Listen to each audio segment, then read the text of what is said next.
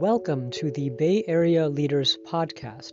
I'm your host, Jamal Khan, and I'm going to be interviewing Kevin Park, who was just elected to the Santa Clara City Council.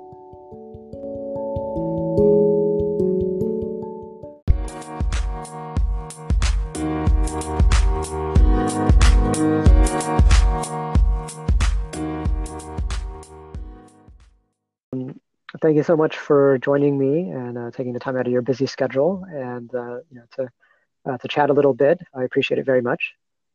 And uh, that's easy.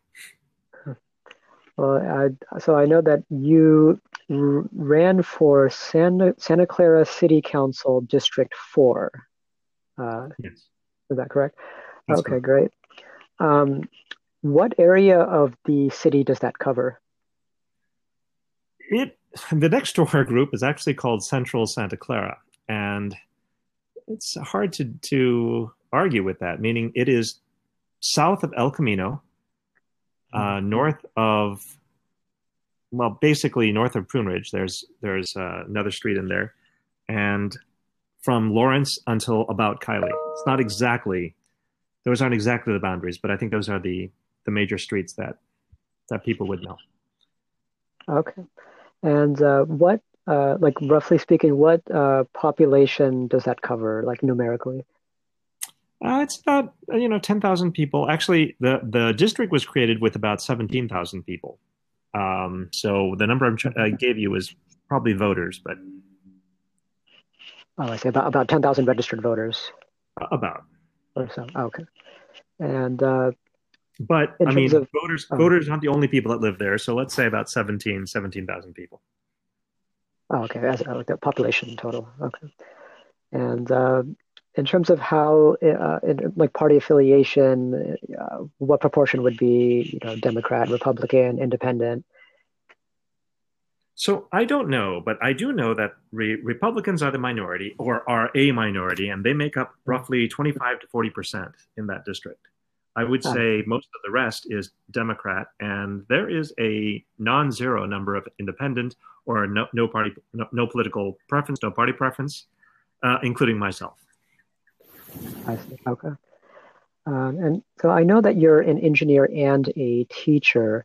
Uh, how has your background informed your approach to public service and to government? Uh, it's funny. Um, I would have thought that they would have been opposed to each other, but it turns out that uh, having a good scientific background allows you to look at the issues as issues. And um, working with the city, I've been able to see a lot of things I never considered. I never thought I, I cared about. I never thought I was interesting. I never knew existed. Um, and being able to look at it from, you know, fresh eyes, uh, really, I learned a lot I really learned a lot about how cities work, how things happen. Um, and at the same time, I'm hoping I can use that fresh look to and an engineering and scientific uh, desire to get things done uh, for the city's benefit. Okay, great. Um, I know that you've uh, served on the Citizens Advisory Committee and the General Plan Steering Committee. Uh, what motivated you to get involved uh, with the city government in the first place? It's funny, but I think that most grassroots uh, efforts and most candidates start out with um, a bad project in their neighborhood. I mean, most citizens shouldn't or don't care about what's happening in the city until it affects them directly, and it's very true with me as well. So in 2007, um, I had just rolled off a fairly successful um, startup company. So I took some time off to to get to know more about my neighborhood and more about um, you know things about life in general. And there was a big development project literally across the street from my house. So a bunch of neighbors were concerned about this project and they told me, you know, Kevin, if you've got time, you should get involved. So I got involved thinking that six months later, maybe a year later, it would be done. Um, and now here I am, you know, 13 years later, um, mm-hmm. running for, you know, having run a successful city council campaign. But again, um, it was my background as a, an engineer that wants to get something fixed um, not accepting, well, this is as good as we can get, um, which ca- caused me to continually go back to city council, go to all these meetings. And I realized that there was so much I didn't know that for me to quit after a year, two years, was not a really good process for me. So I kept mm-hmm. going with it, thinking that, well, when I know enough, then I can quit or I can stop looking at it. When I when I've accepted the answer, then I can say, well, I've done all I can do. But I've never felt that we can do uh, all that we can, you know, that we've done all that we can do. Uh, so I just kept going and going and going and try to make small changes little by little by little, figuring out how the political system works and uh, finding my tolerance for, you know, bad things happening in the city which affect my my life directly. Yeah, I know that you've uh, served on the executive board of the Sister Cities Association. Uh, what was that like? That was a lot of fun. Um, to be honest, that was an organization where I met most of the people that you know we uh, we see in the current city council. Uh, Debi Davis was the president. Uh, there were a lot of other people: Brian Lowry, um, Linda Esserini, Debbie Paveo. There were lots of really good people working on that on that the association, and I had a lot of fun. Um, but I think that all changed when Debi Davis ran for city council, and she brought in a lot of very politically minded friends, including Kathy Watanabe and uh, the Nicolais, and you know lots of people. And I think that that's really where the sister cities changed. I realized I got a, a realization of how much politics affected lots of organizations within the city, and that's when I left Sister Cities myself. I see. And what was the uh, spark that motivated you to actually run for office yourself? Yeah, so I, I'd always been telling people to run for city council, meaning I would rather not uh, run for city council myself. I think that's the way most people feel, which is they'd rather have other people do the work, and they can just sit back and and um, reap the benefits of that work. Um, but I realized that it was not an, as easy a thing as I thought. And being the scientific part of me said, I'll never really understand what it means to run for city council until I run for city council. I mean, it's like my wife's pregnancy. I was there while she was pregnant. I was there while she was in labor. I was there when she gave birth. But I don't really know what it's like. I think that in order for you to understand what pregnancy and birth is like, I would have to be pregnant and give birth. Um, mm-hmm. I can't do that as easily, but I can run for city council and at least see what that is like. So that's what I did. Okay, great. That's a great, great. That's a great analogy. Um, and so you did, and I guess as when you ran this year, um, what was your most memorable experience uh, during the campaign? You know, whether it was something that someone told you, something you observed that that stuck with you.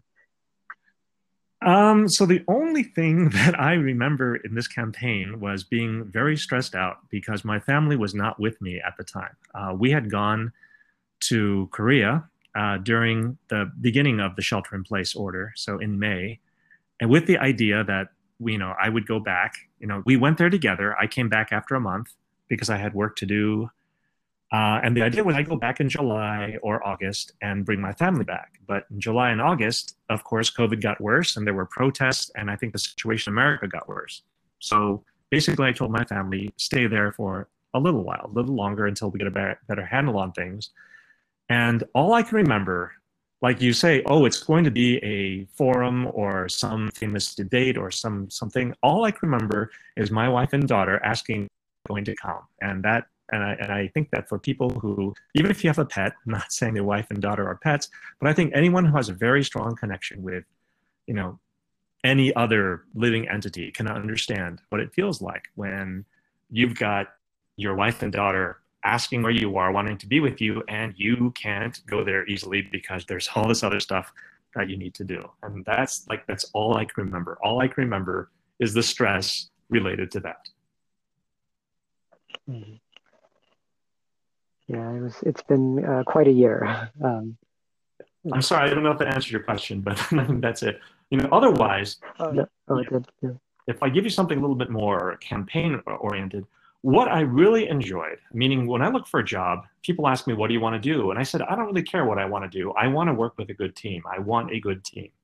And I feel that this mm-hmm. campaign, the other candidates, Harbir, Suds, Anthony, we had a great, great communication and we had a lot of fun working together, I think. Uh, we did lots of things together. Um, I, I, I, I mean, that is probably the best, you know, that camaraderie and that cooperation was probably the, the fondest memory that I have of, of this campaign. Mm. Having worked on a few campaigns myself, I know that, yeah, the, the team you're with makes s- such an enormous difference in, in the day to day. 100%. Absolutely. Um, so I know that you've uh, you've mentioned that uh, one of the sort of uh, that uh, constituents are uh, facing in the city is uh, minority representation. Uh, and with that, do you mean with regard to elected officials, uh, you know, uh, city workers, private sector? Like, so the short answer is everything. Um, and I think mm-hmm. when I talk about representation, I mean it's easy to say it's about minority representation, and minorities represent ethnicities and races. Um, and that's true. I, I do understand that. But my real problem with the diversity, the diversity problem that I see in Santa Clara was diversity in thought. Um, you'll see that all of my talks were about, we're kind of not against a person, but against this council majority block. And I think that that kind mm-hmm. of block thinking is you know, detrimental to everyone, which is when you have block, block thinking, who is going to watch out for the renters in the city if the block thought is not you know on renters? Who is going to talk about you know the the smaller ethnic uh, populations like Cambodians, if there are no Cambodians in the conversation, right? Who is going to mm-hmm. talk about these these things? Like people with disabilities, um, elderly, uh, youth. Who's going to talk about those if you don't have representation of the um, in on you know not just on city council but in in commissions and committees and when the commissions and committees are appointed by the same city council majority block then you know we have a problem where we have none of this representation, um, but we say that we do. In fact, we created this diversity committee, and when the diversity committee was handpicked by again mostly the council majority block, how diverse really is that committee in thought? I'm not talking about diversity in makeup. I can I can pick a lot of people from different races, uh, different genders that think the same way, and you won't get diversity. And I think that is the problem that we need to see. We need to look at. Mm. Uh. Yeah, I think it's that's definitely very important. And I think, uh, yeah, like a group could be, uh, you know, diverse in one way, but uh, kind of monolithic in, in another way. Um, like, no, 100%. percent mm-hmm. And and, and I think a lot of people characterize it as well, we used to have a council majority block, and they always voted, you know, 4 3 or 4 2 when uh, one of the other members left. And now it's reversed. We've got a five uh, independent people to two of the previous council majority block. And so it goes the other way. And I, and I, I don't quite see it as that. I think people need to understand that it, it's not five to two. I think it's going to be more likely two to one to one to one to one to one, you know, to one. I don't know how many ones I've got in there. But I think that you will mm-hmm. have a lot more uh, diversity of thought, and you will see a lot more disagreement, even amongst the five people that that uh, people think comprise the current majority bloc. And I think that is that's what I consider a success.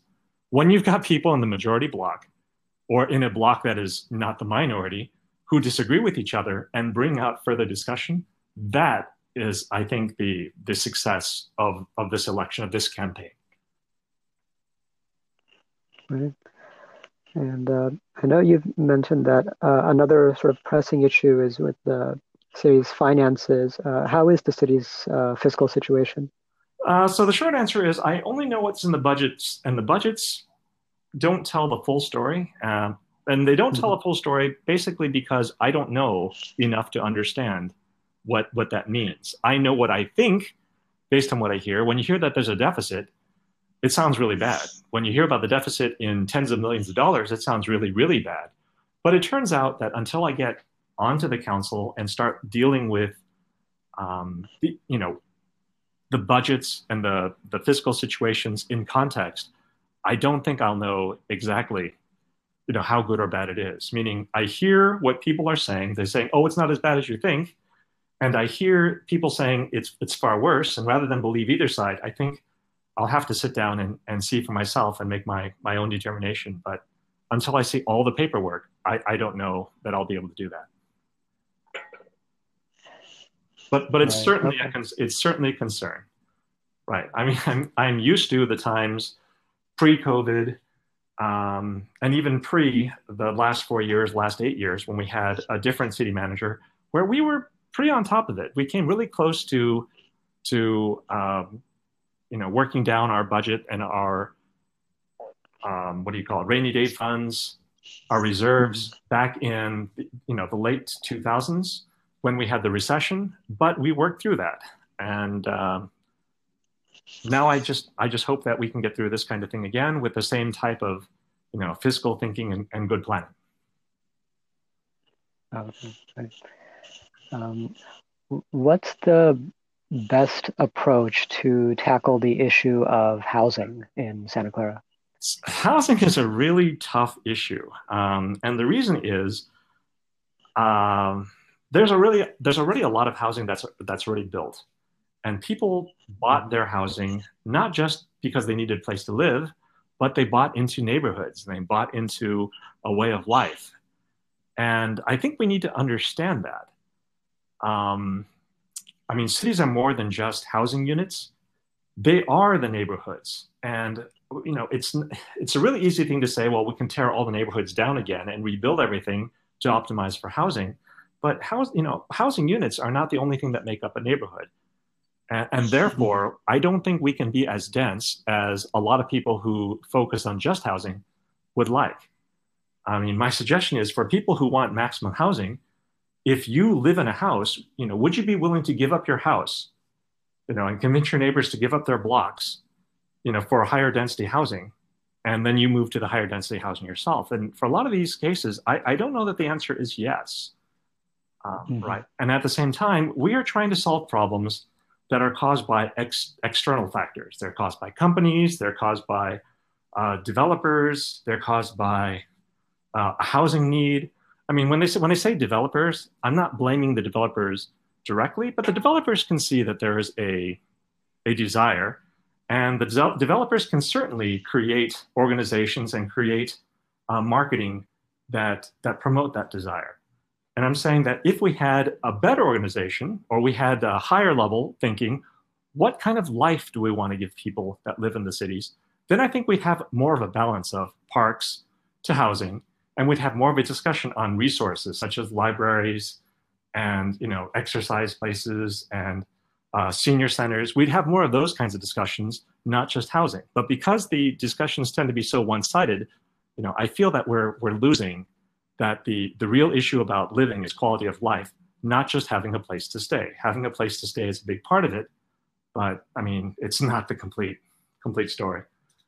I've said before, I don't think that the city of Santa Clara can solve the problems of the county of Santa Clara. And so we need, as a city, to decide what kind of city do we want to live in? What kind of what kind of place do we want our neighborhoods to be? And based on that, design the housing and the resources and the roads, um, you know, to meet that. Like if, if you just want calories, I can put ingredients in a bowl and serve you the ingredients because it's the same the same calories. But I think that if you want to do something good, then you'll actually have to mix some of the stuff together, you know, cook some of the stuff, um, actually make make a food product, a viable food product out of it, because that adds to enjoyment. Because most people wouldn't eat, you know, flour and eggs by themselves if they can eat a cake. Right? And we need to start thinking about cakes, not just about eggs or flour.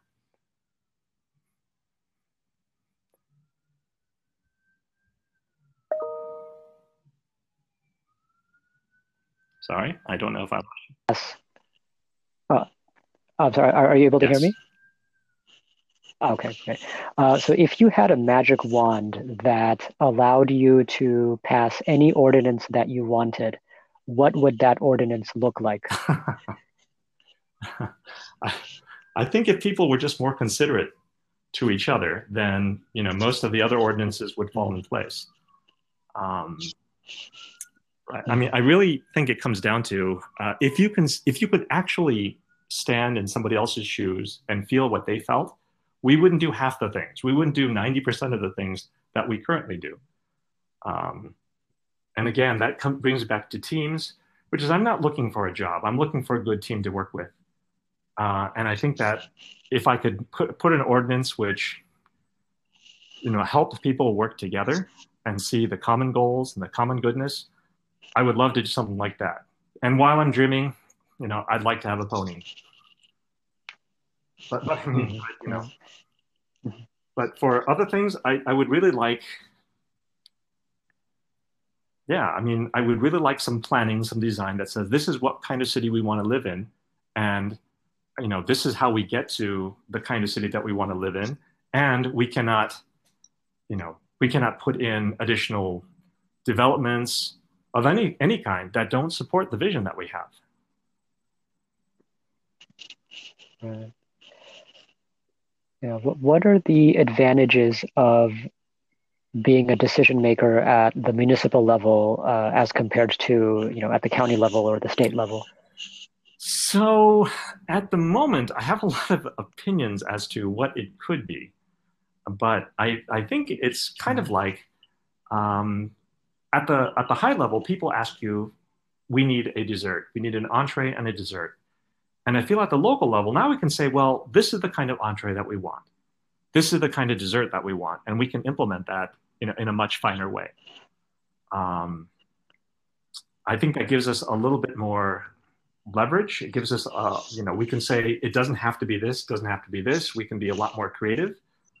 Um, I don't know that we have been, but I, the local decisions should be able to give us a little bit more say in how we actually implement things. And I would really like it if we started thinking that way instead of simply doing the easy thing that everybody else is doing.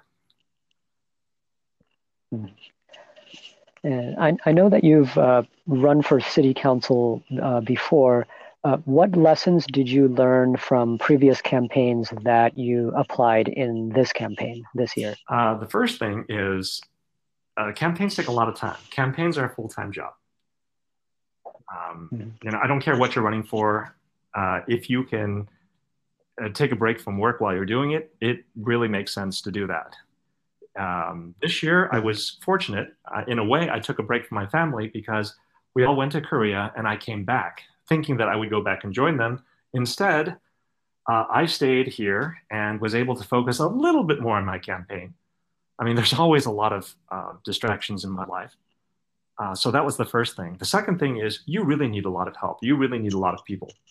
Um, if I look at Harbir Bhatia's campaign, campaign, she really organized. She really got the social. She got really got the the uh, social media. Really got the volunteers, and I think that that was the most heartbreaking thing for me. Is that you know they put all this stuff together. They got it working. It was really running well, and I think it was just came down to name recognition um, at the end. So there are lots of mm-hmm. factors. Mm-hmm. Hard work is not enough. Uh, name recognition is not enough. Um, I mean, you've got to put everything into your campaign. And how many uh, like candidates were in the primary? So there really wasn't a primary. Um, but if, if you take a look, uh, each of us was running against one candidate, uh, except in the case of uh, District 6, in which there were three candidates. So for four, four seats, there were a total of uh, nine candidates. Okay. Okay. And uh, in terms of your uh, campaign's uh, outreach, uh, you know, what did that kind of look like uh, when it came to, you know, let's say door knocking or you know, sending out mailers? Um, yeah, so I always budget for two mailers, meaning I think that there has to be one introductory ma- uh, mailer because people don't really know who I am. I'm not really uh, in the public eye that often.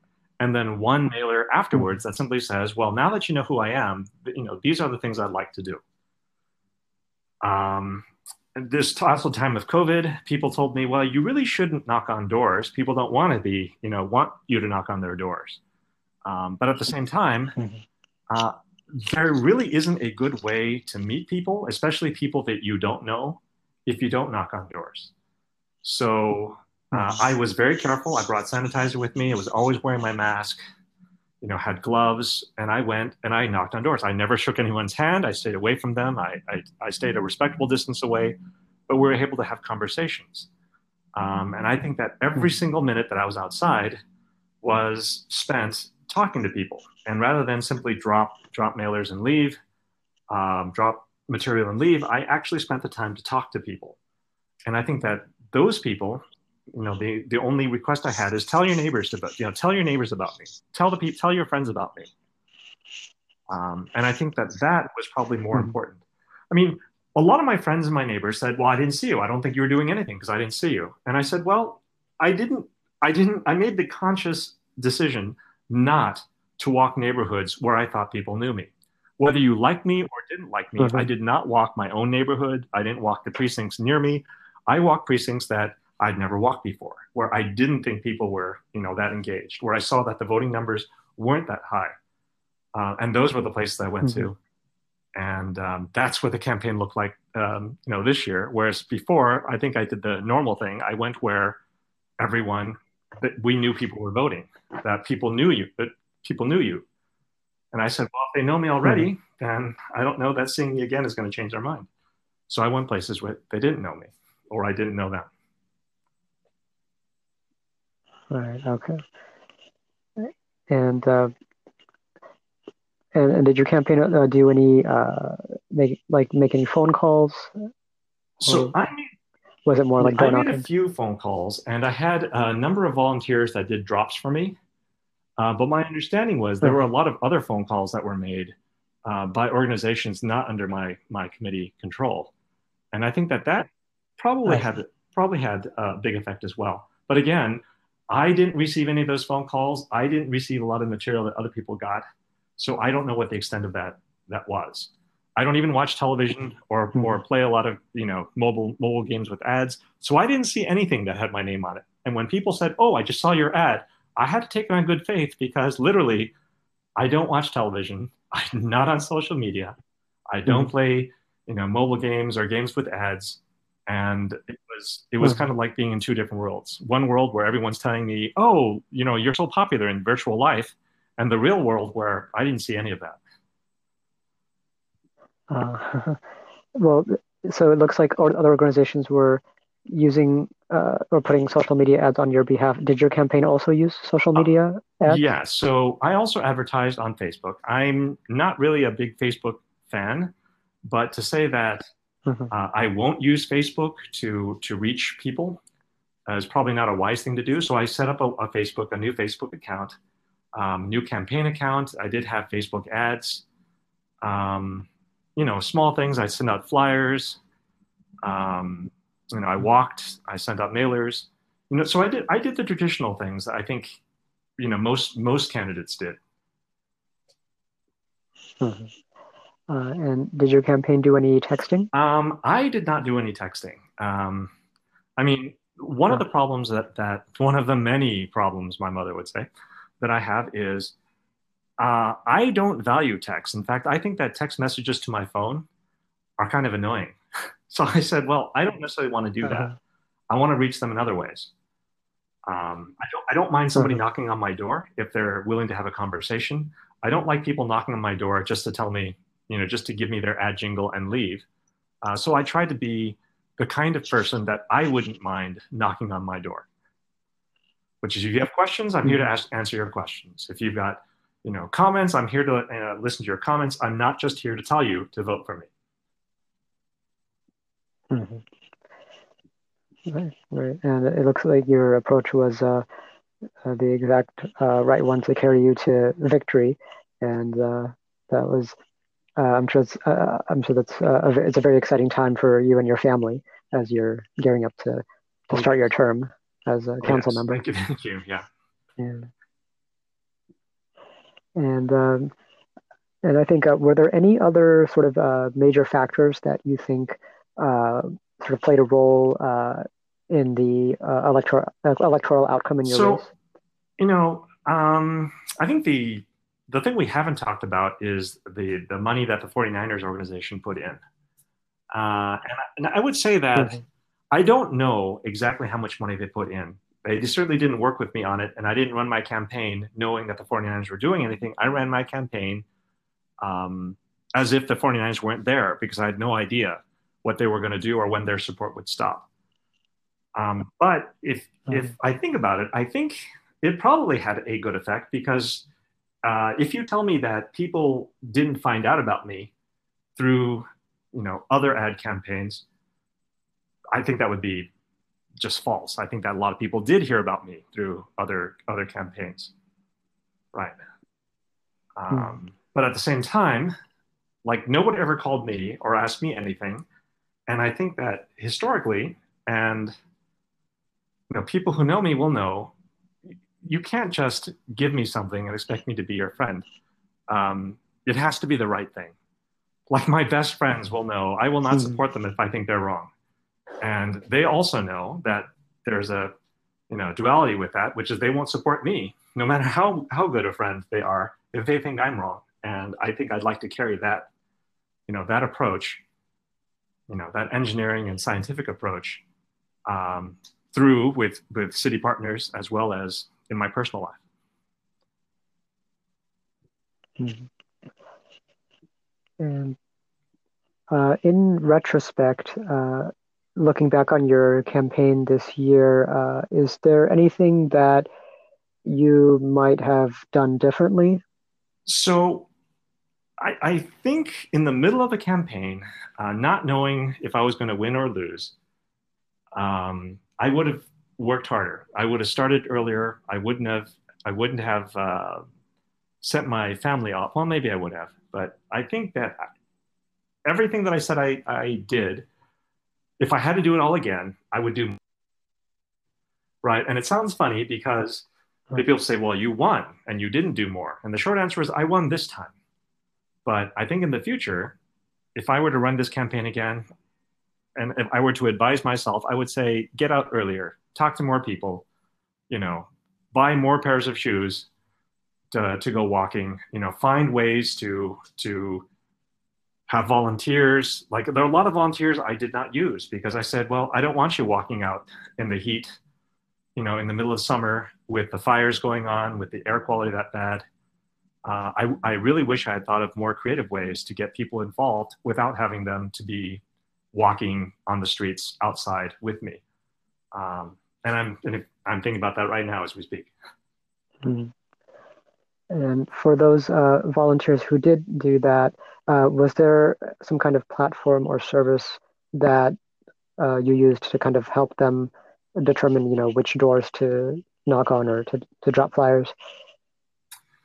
Um, no. Um, what I did was I took a look at the voter data from the Register of Voters, and based on those data and based on the neighborhoods that I knew, I said basically this is where I want my, my message to go out, and th- that's what we did.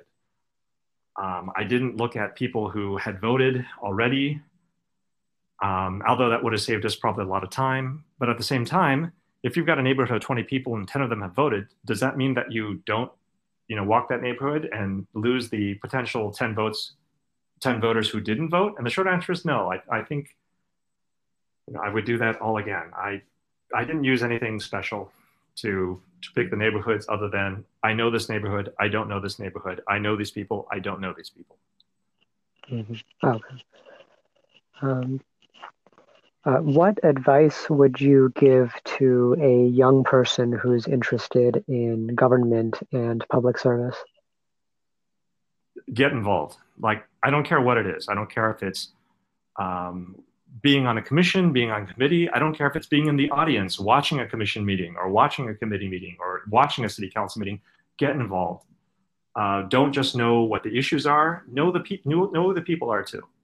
And I think that mm-hmm. you'll find if you want to get involved in any level of politics and you reach out to, I would say almost any politician, uh, they'll mm-hmm. probably make a little bit of time for you, and you you really should do that. Uh, at the same time, understand that a lot of politicians have you know they have their own time constraints, they have their own responsibilities, and many of the conversations, many of the relationships may feel one-sided. But again, it's the effort that you put in that determines your career, not just the help that you get. So again, just get involved, stay involved, and if you think you need help, if you can't reach anybody else, call me. I'll help you. I'll I'll, I'll talk forever. Uh, uh, yeah, this has been a very uh, insightful uh, uh, interview. Um, and I think I think that's all the questions I have. Uh, were there any final remarks that you'd like to make? no, I thought this was very fun. Which is, you just asked me questions, and you just let me talk as long as I wanted to talk about things that I was talking about. So, I thank you very much for that. Right. No, thank you again. Thank you so much for you know taking the time uh, to uh, yeah to, to, to, speak and to sort of sh- share your knowledge and wisdom. And I know this is something that can be inspirational uh, for a lot of people who are thinking about public service. And uh, you know, and uh, again, congratulations on a um, successful campaign. And uh, you know, and I wish uh, you know I wish you the best as you you know begin you know your tenure as an elected official. Oh, thank you very much, sir. And again, uh, for anyone out there that's listening, if you don't think I'm doing the right thing, call me. Tell me what's wrong. Like I don't care as much about. I do care about things I'm doing right, but I do care about things that you think are wrong, and hopefully we can fix those things. And if you have, and if there are any young people out there, any older people out there that have interests, and you can't reach anybody else, call me. I would love to talk to you. Uh-huh, okay. Okay. Great. Know, that's uh, it's such a key thing that you know a lot of times people think of elected officials as being kind of you know there's a kind of a distance that's there. And so for you to uh, be accessible you know that that's a very big thing. And it's uh, it's very admirable. No understood. Uh, yeah because i'm going to say in science uh, everyone is concerned about you know not just the thing that's happening but who's going to take on the work afterwards. And i think that that is one of the components that's missing in public service which is mm-hmm. everything is about me and now. Well, how does the community move forward? Who's the next person? How do we how do we make the the problems easier for the next group that come in? And hopefully that will change with with you know this new city council.